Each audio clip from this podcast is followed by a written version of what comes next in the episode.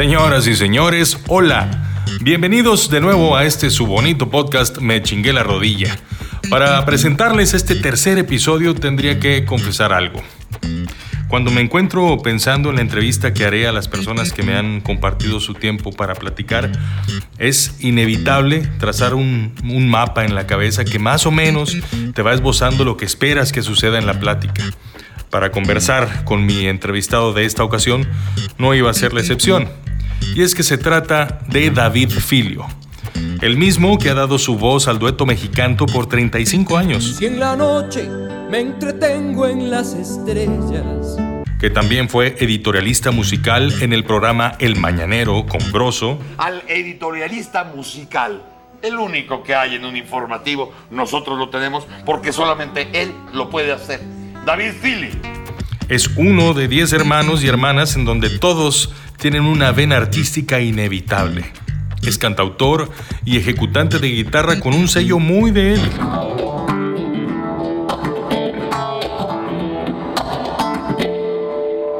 Yo escribí esta canción pensando... Esposo, padre de familia, actor de doblaje, pero de eso ya le entraremos más adelante y muy recientemente descubriendo un nuevo camino para el resto de su vida.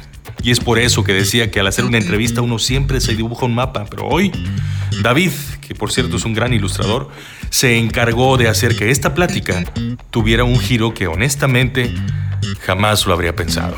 Regálate un ratito y déjate acompañar por esta, la historia de David Filio. En la vida de cualquiera hay un momento en que algo pasa, o tal vez algo no pasa, y a partir de ahí nada es igual. Y tan fuerte es la huella que deja que ocasiona lo que seguramente has escuchado más de una vez. Es que, güey, yo la verdad era buenísimo. Ya estaba a nada de ser.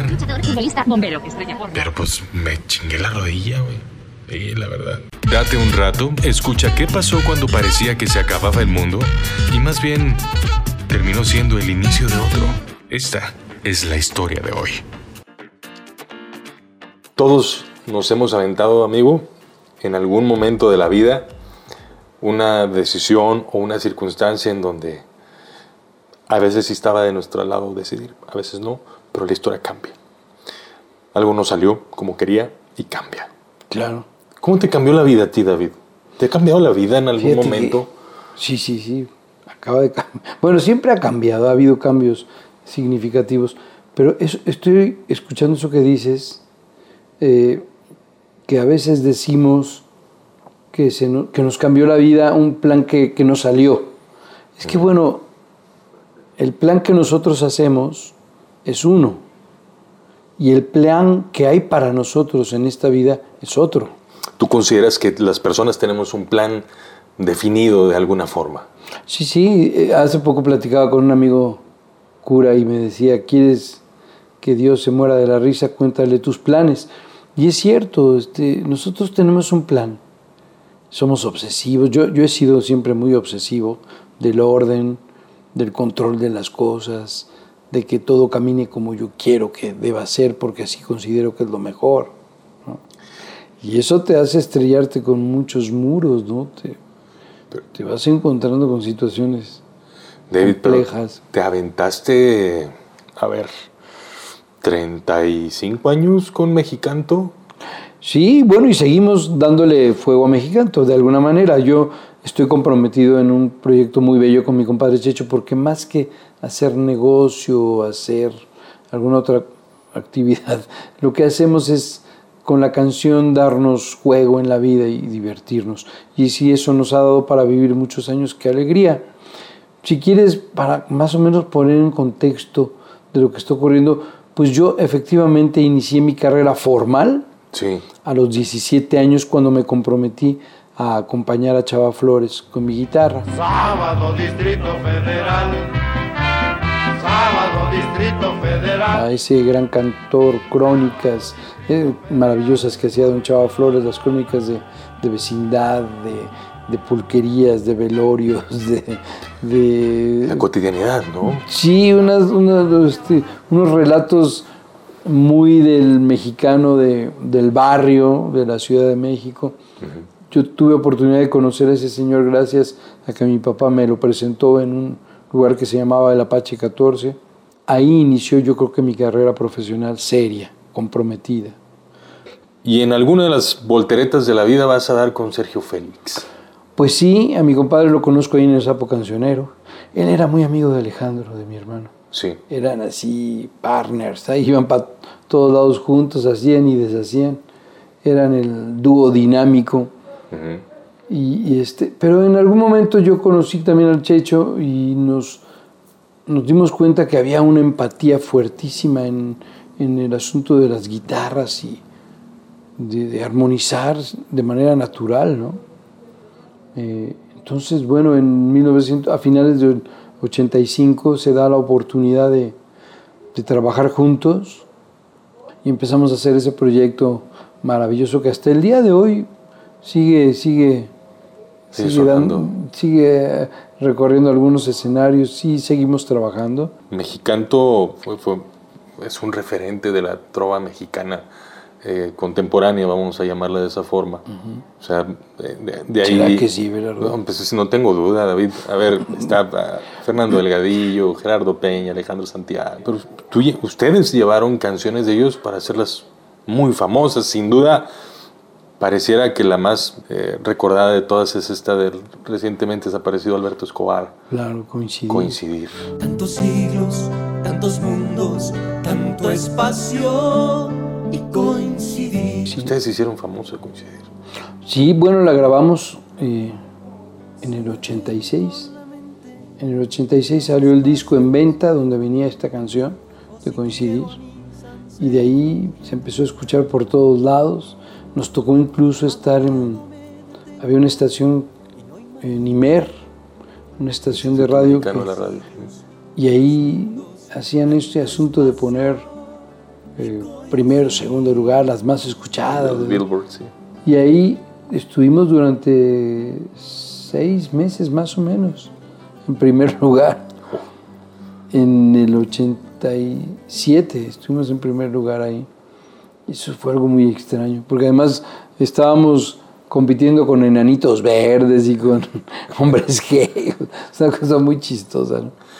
Pero Amigo. bueno, pues son cosas que pasan, está bien. Pero era una canción diferente en su forma y en su fondo. La verdad que sí. ¿eh? O sea, Pudiera parecer una canción muy sencilla, pero la idea genial de Alberto de pensar que lo que somos y lo que... Es que, a ver, nosotros somos lo que está sucediendo ahorita, ¿no? Justo somos lo que está pasando ahorita y en este y, y no sé cómo se acomodaron los tiempos, los astros, las casualidades, pero justo ahora estamos coincidiendo en este punto. La gente que esté escuchando esto justo ahora está recibiendo un eco de lo que fuimos en el momento en que lo grabamos, ¿no? Pero es bien curioso, siempre hay un punto de encuentro y a eso se le, se le llama coincidir. ¿no? David, y, y así como coincidir, pues muchas otras canciones que, que proponían y planteaban una, pues una idea muy transparente, muy saludable de cómo ustedes y quienes componían las canciones que de pronto también ustedes interpretaban, pues ofrecían como una alternativa para ver al mundo y a los demás. Sí, ¿no? sí, sí. Vas caminando y pareciera que con el paso del tiempo, pues sí, las cosas se ven distintas, David. ¿Cómo es David Filio de a los 22 años cuando empezaste con Mexicanto? Ahora. Ahora a punto de 57. Sí, sí. Han ocurrido muchas cosas. Desde luego, eh, me encontré una mujer maravillosa después de estar buscando. Encontré a Laura Kors, que es con quien he hecho una familia encantadora. Somos cercanos a Dios, siempre lo hemos sido. Eh, crecí en una familia católica, me bautizaron mis padres. Filia, mi, mi mamá, una mujer encantadora, una mujer maravillosa, una mujer de fe, que siempre sembró en nosotros eh, esa, esa peculiar eh, característica de, de ver por los demás. Filia era una mujer que estaba ocupada en ver por los demás siempre. Ella murió relativamente joven, antes de cumplir 65 años. Yo procuré encontrar una mujer con quien hacer una familia así, de entrega. Afortunadamente me encontré con Laura y con mi compadre Checho, con quien hago esa mancuerna de trabajo. Y además he descubierto que las canciones siempre son un aliciente que le sana el alma y el corazón a la gente. Siempre lo he dicho. En todas las entrevistas que me han hecho, siempre digo, las canciones están hechas para sanar el alma o el corazón. Todos vivimos momentos y, diferentes eh, situaciones y cuando nos encontramos con una canción algo sucede, ¿no? O con una melodía, algo siempre pasa, como que ablandamos, como que nos hace bien. Y hay música para todo, para bailar, para meditar, para reflexionar, para cantar, para... Bueno, la que hace Mexicano, la que, ha venido, la que ha venido haciendo hasta el día de hoy, es una canción para acompañar, para comulgar ideas, emociones, para sanarnos un poco. Pero curiosamente en este 2019, al paso de los años, yo me encuentro apenas hasta ahora con la gran oportunidad de entender que, que mi trabajo tiene que encontrar una forma más seria y comprometida. Siempre la ha tenido, seria y comprometida, pero una, una forma de agradecimiento a Dios que me ha dado mucho en esta vida. ¿Qué pasa? Me parece bien importante lo que estás diciendo. Pero no es una conclusión en la que se llega un día, te despiertas y dices, deja de ser agradecido porque no ando siendo agradecido últimamente. No. ¿Dónde te das cuenta? ¿Dónde dices, a ver, hay algo que estoy dejando de ver? Sí, sí, ¿no? O, porque tengo mi atención muy fijada en qué, por lo tanto no la tengo fijada en qué. O sea, Así es. ¿Qué, pasó? Pues mira, yo cada que inicia un año, sí. a mí me, me, entra una depresión fuertísima en enero, así como para revisar qué está, ahora qué sigue, qué nos falta en este año. ¿Depresión, así tal cual? Sí, me entran unas depresiones fuertísimas de entender. Yo nunca he tenido un trabajo con un sueldo, ¿no? Fijo. Así fijo, que digas, ya, yo percibo tanto al mes, entonces organizo vacaciones, ahorro, hijos, escuelas, no, nunca. Siempre he vivido de la providencia y, y, y, no me falta nada, la verdad es que estoy bien y muy agradecido. Pero siempre en enero ves así como te paras en lo más alto de la loma y dices, ay, ahí vamos de nuevo otra vez. Entonces inicio yo este año y me empiezo a, a dar cuenta que que quiero cambiar un poco, no sé para dónde, pero que quiero, quiero mover para otro lado mi intención. Y afortunadamente a finales de abril me encuentro en un retiro maravilloso donde nos convoca este, Rebeca, esposa de mi cuñado Salvador. Nos convocan a asistir a un retiro a Maranatá, en Valle de Bravo, espiritual. un retiro espiritual Ajá. de un grupo, de una fundación que se llama Acompaña, donde acompañan a, a, señoras, a parejas que han perdido hijos. ¿no? Entonces, bueno, yo no he perdido hijos, pero colaboro con ellos, acudo a este retiro y en ese retiro, en ese retiro tengo un encuentro muy fuerte. Algo ocurre muy fuerte en mi vida ahí. Hay un cambio, un, un choque de emociones impresionante. Y al salir del retiro, cuando veníamos de regreso de Valle de Bravo, Laura y la carretera, le digo, ¿sabes qué, Lau? Necesito cambiar de, de actividad, ya no me quiero dedicar a esto de estar queriendo impresionar a la gente en los escenarios y viendo cómo eh, engordo más mi ego y mi soberbia y cómo arrebato más escenario y cómo robo cámaras. Y, no, yo quiero di dirigir mi canto para sanar a la gente, como lo hizo alguna vez Jesucristo en este, en este, en este mundo. Sanaba a la gente sin, y además les decía, no le digan a nadie, con un perfil siempre discreto, ¿no? Este, entonces, eso quiero hacer. Yo ya me di cuenta del poder que tiene una canción. Tiempo, David. Sí, tiempo. Tiempo, tiempo. A ver, tienes 35 años de, de mexicanto, de Ajá. pronto un día dices, gracias por participar, Se lo acabó. mío, lo mío, lo mío parece que viene siendo otra cosa. A ver, ¿es, Sí. ¿es así, David? Es tal cual así. O sea, siempre he creído en Dios, siempre he estado cerca, tratado de estar cerca, pero nunca había estado comprometido. Y me di cuenta que si yo recibí unos talentos en esta vida, si yo puedo tocar la guitarra y generar emociones, que eso es lo que me pasó ahí en ese retiro, yo llevé mi guitarra y una señora que daba pláticas de pronto me decía, a ver, toca algo, David. Y yo empezaba a tocar algo sin saber y con rascar mi guitarra veía que las señoras se ponían a llorar, entonces me di cuenta del poder que tiene este don que recibí Para mover para tocar de- corazones, de- ¿no? sí. Y sanar además, ¿no? Este, pues es que son los milagros de, de estos días. Al menos estoy revisando que si yo soy un latinoamericano estándar, tendré una vida de 78 años, según el promedio de vida de los latinoamericanos.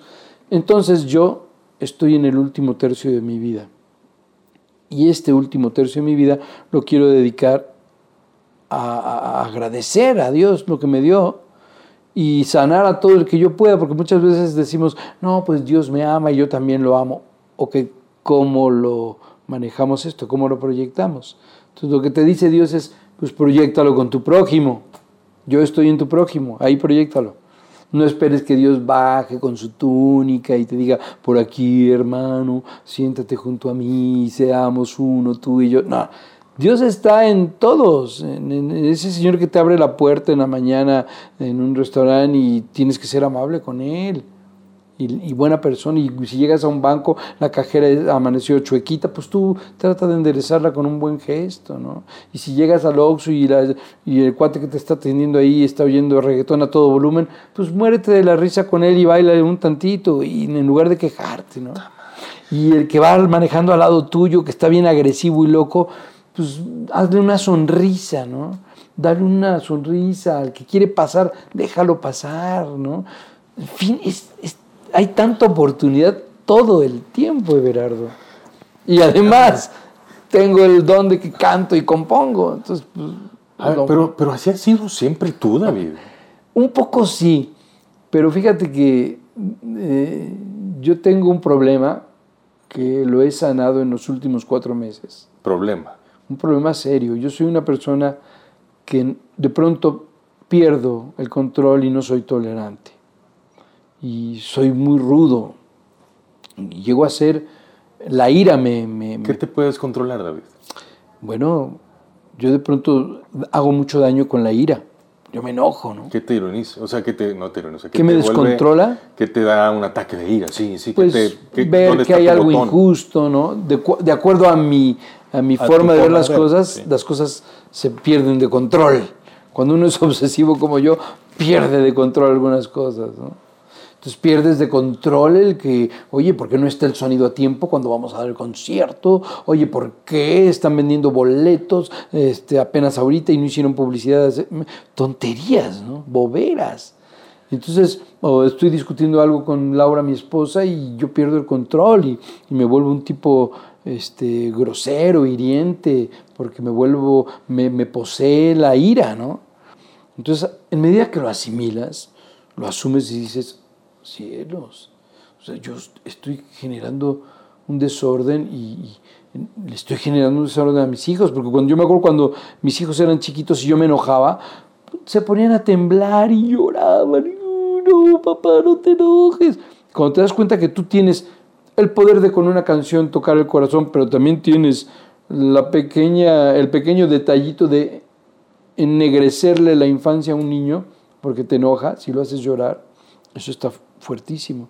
Entonces yo siempre he cargado con esa parte que me, que me angustia mucho. Y tengo cuatro o cinco meses, siempre acudía yo a psicoterapias, medicamentos, psicólogos, este, psiquiatras, eh, infinidad de cosas, masajes, spas y tratamientos y hidroterapias, inhaloterapias. Y nunca logré controlar. Ahorita llevo casi cinco meses, mano, más de cinco meses limpio, sin enojarme, sin dañar a nadie. Entonces, dices, verdad, David, te, te, lo juro. ¿Te eh, pasaba eso entonces? Sí, sí, claro. Ataques de ira. Pero fuertes. Que además son muy comunes en mi familia. Yo sé que a mis hermanos también les ocurre, a muchos de ellos. Y lo he platicado con ellos. Entonces, todos los seres humanos tenemos una parte ahí por ahí sí, blandengue que, que, es nuestro talón de Aquiles. Tenemos luces y sombras todos. Es correcto. Entonces, en medida que las reconozcas primero y luego que busques cómo resolverlas. Yo afortunadamente estoy encontrándome en un momento de mi vida con una oportunidad de decir, cambio un poco mi giro un, o un mucho, echo las redes al otro lado de la barca. ¿no? no abandono mi compadre Chicho porque Mexicanto es un proyecto hermoso, Muy, muy bello, que nos hace mucho bien. Pero sí atiendo seriamente un proyecto de misionero, así, tal cual, de misionero, de hacer misión, de ir a, llevar el mensaje de un gran hombre que pisó esta tierra, que se llama Jesucristo, y que dejó un ejemplo impecable, y que nos dijo, miren, yo me hago hombre para que vean que sí se puede, sí es posible. David, a ver si, si logro atinar con, con, el planteamiento de lo que quiero preguntarte ahorita. A ver, es verdad. En esta búsqueda, o más bien, en este encuentro con, con esta entidad suprema, superior, divina, Dios, ¿qué tanto terminaste encontrándote tú al tiempo en que encontraste o pusiste atención a este Dios que siempre te estuvo hablando durante todo el tiempo? Fíjate, acabas de decir algo clave, ponerle atención a Dios. En el momento que yo volteé y dije, ah, ahí está Dios. Entonces Dios me empezó a hablar. Pero, le pones atención a, la voz de Dios en, la otra persona, en lo que necesita el otro, en donde puedo apoyarle a... Esta versión aterrizada, es así. Pues sí. de, ponerlo a... que los seres humanos estamos sembrados en nuestros entornos en donde tenemos que actuar. Sí. Eh, es porque a veces se confunde. Yo podría pensar, ah, bueno, me voy a ir a meter a la iglesia y ahí, ¿no? 200 Padres Nuestros, 400 Aves Marías y mis cantos bien bonitos. Ahí está bien fácil, ahí la cosa está bien sencilla porque el monaguillo es bien amable, la señora que ayuda al padre también es bien linda, el padre es encantador. Ahí todo ocurre en paz. No, la labor está en las calles todos los días Sí, la, historia de los grandes hombres transformadores de la humanidad es eso, ¿no? Ahí está. De meterse a los fregadazos y, y, sujetarse a lo que suceda, ¿no? Pues es que así le tocó a Cristo, tan así le tocó que acabaron clavándolo. Sí, sí, sí, a casi todos les costó la vida, ¿no? Empezando por, Jesús. Entonces, digo, suena de pronto muy rudo, muy violento. No, no, bueno, es que yo me acuerdo que mi mamá era muy curiosa. Cuando yo me casé, empecé a encontrarme con muchas problemáticas de pareja y le hablaba a mi mamá y le decía, oye mamá, me está pasando esto. Entonces me decía mi mamá, a ver, David, ¿qué haría Jesús? Tú lo conoces. Te aventaba eso. Tú sabes de él. ¿Qué haría Jesús? eso haz. ¿Qué haría Jesús? Ay, no, pues Jesús sería tolerante, amable, gentil, pondría una sonrisa, sería silencioso, prudente cuando te empiezas a encontrar todo eso, dices, wow, hay tanto que hacer. Y yo ya llevo 57 años paradito en esta tierra. No he sido una cosa horrenda, no he sido un mal ser humano, pero he tenido mucho descuido porque a mí se me dieron dones, se me dieron elementos para, para colaborar y no lo he hecho como debiera ser. Digo, Mexicanto ha sido un trabajo hermosísimo, ¿eh? de reflexión a la vida, ¿no? a encontrar el amor es la verdad. Así lo tenemos claro mi compadre Checho y yo. Amor a la vida, amor a la patria, amor a los amigos, amor a los hijos, amor al oficio, amor a ti mismo, amor a quien está cerca de ti. Sí tenemos un canto de amor, aunque a veces pueda uno pensar que es cursi. No, no, no, sí es un canto de amor. Pero cuando ya reflexionas en, otra dinámica de, a ver, espérate, Dios te dio todo esto para, para que vayas contrarrestando. Además, vivimos un tiempo bien convulso, ¿eh? que requiere mucho de esto. Entonces, si nos pasamos de largo, si nos hacemos de la vista gorda, este, hay una canción que dice... Solo le pido a Dios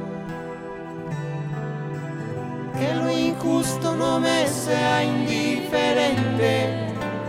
O sea, no podemos pasar indiferentes, ¿no? Hay daño en este planeta, en este México, en estas calles en las que estemos, hay daño todo el tiempo. Hay gente muy sola, muy triste, muy enojada, muy envenenada. No te puedes quedar nada más en tu... Ah, no, pues yo aquí estoy muy comodito cantando con Mexicanto en el Festival Cervantino. No, no, hay que hacer algo más. Hay que llevarlo a algo más. En su momento, hacer canciones como las que hacían, David, era hacer algo más. Bueno, sí, quiero creer que sí. Pero ahora quiero hacer algo más de lo que, de lo que hice. ¿no? Sí, o a lo mejor algo diferente, o con una atención distinta, con un enfoque distinto. Tengo un credo profundo. Nací en una familia católica y respeto profundamente a la gente que no, no, no, no, lo, no lo cree así, pero yo sí lo creo así y tengo un serio compromiso. Entonces, estoy componiendo canciones, pues que creo que pueden llegar a otro, de otra forma, ¿no? Y a ver qué pasa. Sí, a ver qué pasa. Yo me siento ahorita con un fuerte compromiso, porque además Dios no deja de ayudarme. Por otro lado, tengo mi actividad, pues mi vida mundana, ¿no? Hago la voz de Eres Olaf. actor de doblaje, claro. Sí. Olaf. ¿Cómo están? Yo soy Olaf. y Hola, hola. Déjame terminar, sí. Adoro los abrazos. Él es mi socio, Sven. Sí, sí. Este de Frozen. El de. Frozen 2 viene, ahí vi Frozen 2 en noviembre. eh, a finales de noviembre está Frozen 2. Y es una, ah, es una actividad además que me encanta. No la domino, me cuesta mucho trabajo, pero eh, hay gente muy amable y muy generosa que me tiene mucha paciencia y logro hacer este trabajo, pero también es algo bien bonito porque me acerca a otro sector. Es bien bonito ver cómo los niños se acercan y me dicen, ¿tú eres Olaf? No, pues yo no soy exactamente Olaf, pero mira, cierra tus ojos y yo tengo aquí la magia de Olaf.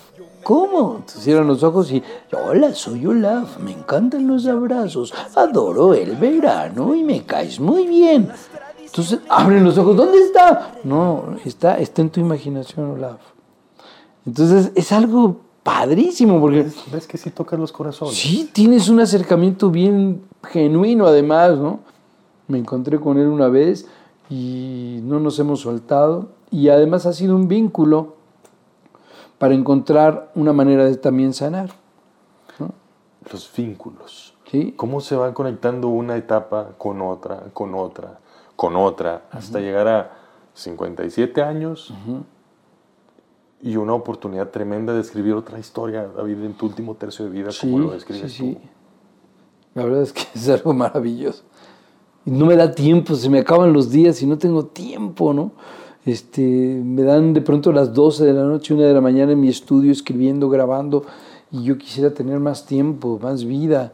Bueno, tengo esta y, y lo que he hecho espero que, que deje un- una razón importante. Al menos, bueno, ¿sabes qué yo he visto? Me deja muy tranquilo que veo en mis hijos eh, una reacción positiva. Ahora que me ven que estoy tan clavado cantando en la iglesia. ¿Qué te dicen? Se sorprenden mucho, ¿eh? porque bueno, ver a su papá que además ahora se paró de su silla donde tocaba la guitarra, Sí, sí. ahora se para y, se- y se pone a bailar y hacer coros con cielo abierto. Es Sí, una maravilla ver la cara de sorpresa de mis hijos. ¿eh? Y además les gusta, ellos perciben un papá diferente, ¿no? Y yo trato de serlo. Cuando me cuentas esto y te escucho, veo de pronto, o sea, no puedo dejar de pensar en, en algunas eh, otras personas que se dedican a esta industria de la música o a este oficio de cantar, como Juan Luis Guerra, por ejemplo, que también Claro, tiene una vena muy vasta de, de canciones enfocadas a, a Cristo. Sí, sí, él es cristiano. Él, Sí. él hace unas canciones bellísimas. De hecho, antes de, de- de encontrarme con esto ahora en el 2019, yo por ahí del año 2004, 2005, eh, empecé a hacer algunas canciones que me pedían para un, para un bautizo, para una primera comunión, para una boda, ¿no? para unos 15 años. Entonces yo iba a la iglesia y les cantaba su canción, ¿no? que les escribía para la boda. Para... Y además me decían, y cántese otra más a la hora de la entrada y la salida. Entonces las que yo cantaba eran las de Juan Luis Guerra. Así. Unas canciones padrísimas. Hermosas, ¿eh? sí, sí. Gran, gran. Tiene unas canciones bellísimas. Y también había otras de un cuate que se llama Marcos Witt, Sí, claro. unas canciones preciosas. Este, de Martín Valverde también hay unas muy buenas. Pues bueno, este, yo me daba cuenta que finalmente era cantarle a Dios, agradecerle, ¿no?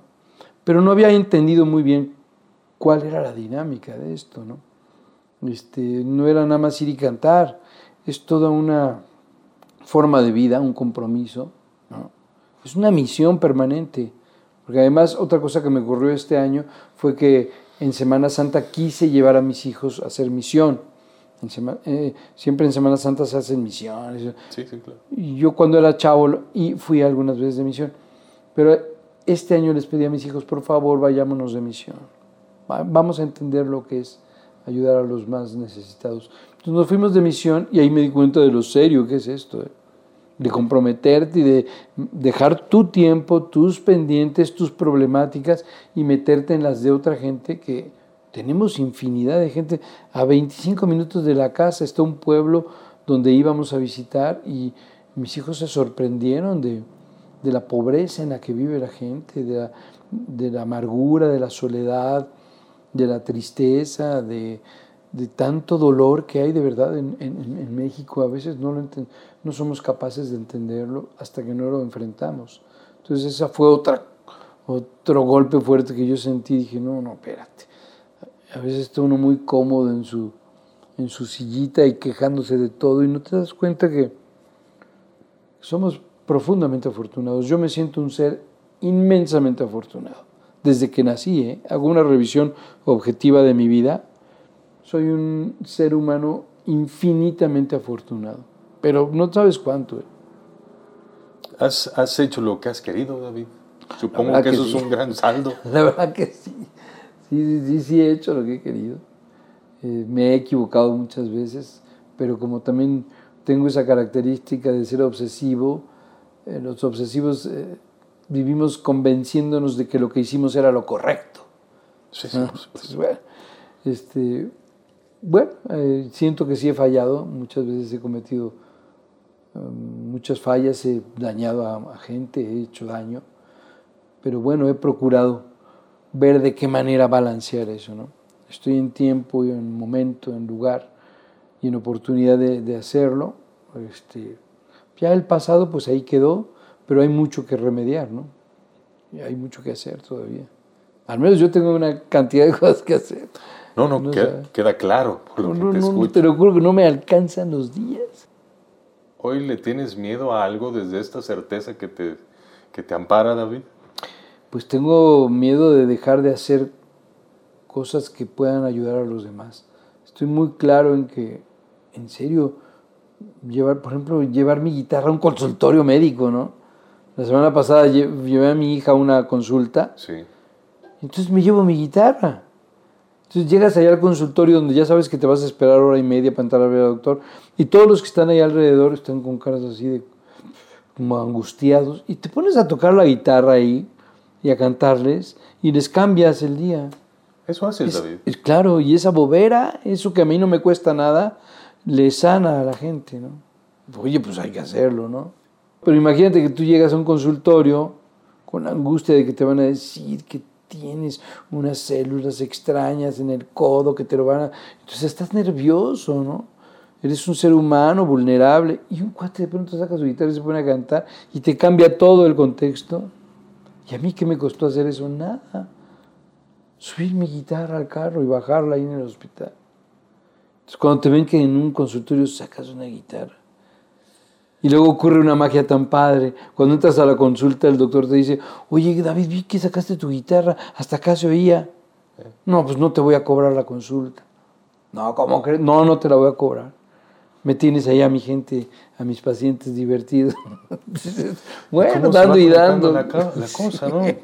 Sin buscarlo, David. Sin buscarlo, claro que no. Está bien. Te, ¿Sabes qué? Tengo, no sé, yo te, con, te, conozco como artista desde el 97, por ahí, donde empecé a escuchar a Mexicano. Y luego ya empezamos a interactuar, empezado el siglo. Y debo reconocer, no es echarte coba ni echarte un cebollazo, nada. Nunca te había visto con esta energía. Entonces te lo digo en serio. te lo digo en serio, David. Fíjate, qué curioso. Y siempre sé que has disfrutado muchísimo de lo que haces. Pero hoy te veo encendido. No, no, no. Sí, traigo... te veo con fogata adentro. ¿no? Sí, traigo... Me gusta además, porque yo lo siento y, y, veo que la gente que... Ah, está bien padre decir, ¿no? La gente que me quiere lo ve y se emociona. Pero la gente que de pronto no me conoce o no me quiere, lo ve, también se sorprenden mucho. O sea, pero se sorprenden para bien. Entonces ahí es cuando te das cuenta y dices, hay una canción que dice que se llama Desde que el día comenzó. Y hay una parte donde dice, Señor, haz que los demás en mí vean tu luz. Y eso es lo que quiero hacer todos los días. Señor, haz que los demás en mí vean tu luz. Yo voy a poner mi, mi granito de arena y mi disposición, pero por favor tú con tu generosidad, haz que los demás vean en mí tu fe, tu bondad, tu luz, ¿no? ¿Estás dando un salto al vacío, David? No creo. Es que ya no me preocupo de eso. Eso. Ya. O sea, ya no sé, ya, en serio, voy a cerrar un año bien diferente, el 2019, y estoy seguro que voy a in- iniciar el 2020, si es que llego con vida, lo voy a iniciar muy diferente a como lo he venido iniciando hace muchos años. ¿eh? Hay un disco que yo tengo que se llama Vale la Pena, Vale la pena salvar la escena. Desde temprano procurar un día mejor. que surgió en el 2013, iniciando el 2013. Yo estaba hecho pedazos, estuve ence- encerrado en mi, au- en mi casa dos meses, no quería ver a nadie, deprimido, triste, solo, cansado, harto. Mis hijos estaban asustados, mi esposa también. Y en esa locura compuse canciones como para rescatarme, para apuntalar el alma. Pero no, ahorita ya me río de eso. Te lo juro, ya ahorita pienso en depresiones. Yo no tengo tiempo de deprimirme. No, no, eso no pasa por mi cabeza. No es opción. No, eso ya ni pasa por mi cabeza.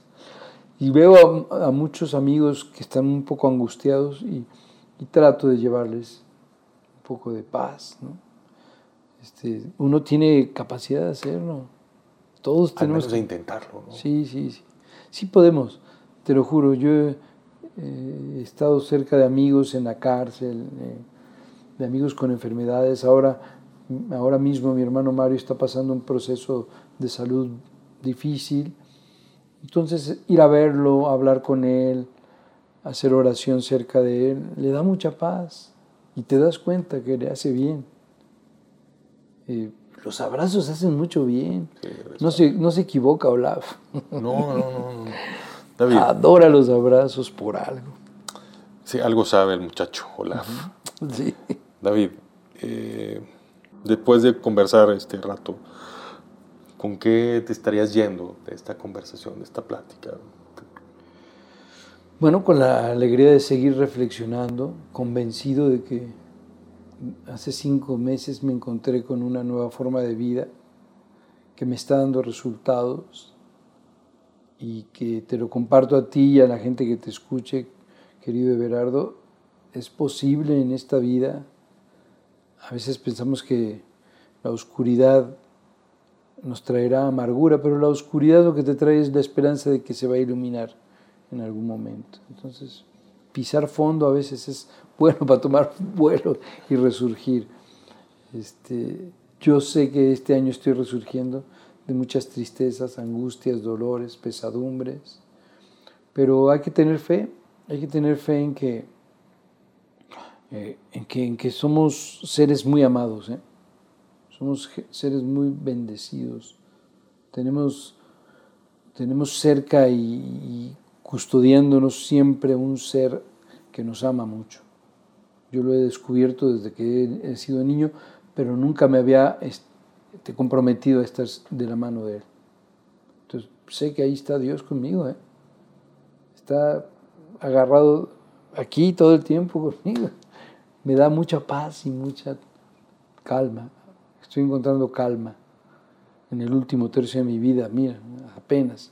Dios sabe sus tiempos. Entonces, no- está muy claro. O sea, si no lo quiero ver es que estoy loco, ¿no? Está muy claro. Te han dicho que estás loco, David. Claro. Con todo esto que estás Con haciendo. todo esto, mucha Sí, gente pues. me dice, oye, estás loco, ¿no? Afortunadamente estoy loco. Soy un loco muy feliz. Estoy enloquecido, de verdad. ¿eh? Sí me vino a cambiar la vida. Y ahí está el nuevo disco, ¿ves? ¿Dónde te puede escuchar la gente que está escuchando esta conversación? Tus, tus canciones, esta, esta etapa, digo, mexicano está claro, Sí, lo pones ahí, mucho. en cualquier lado lo puedes escuchar.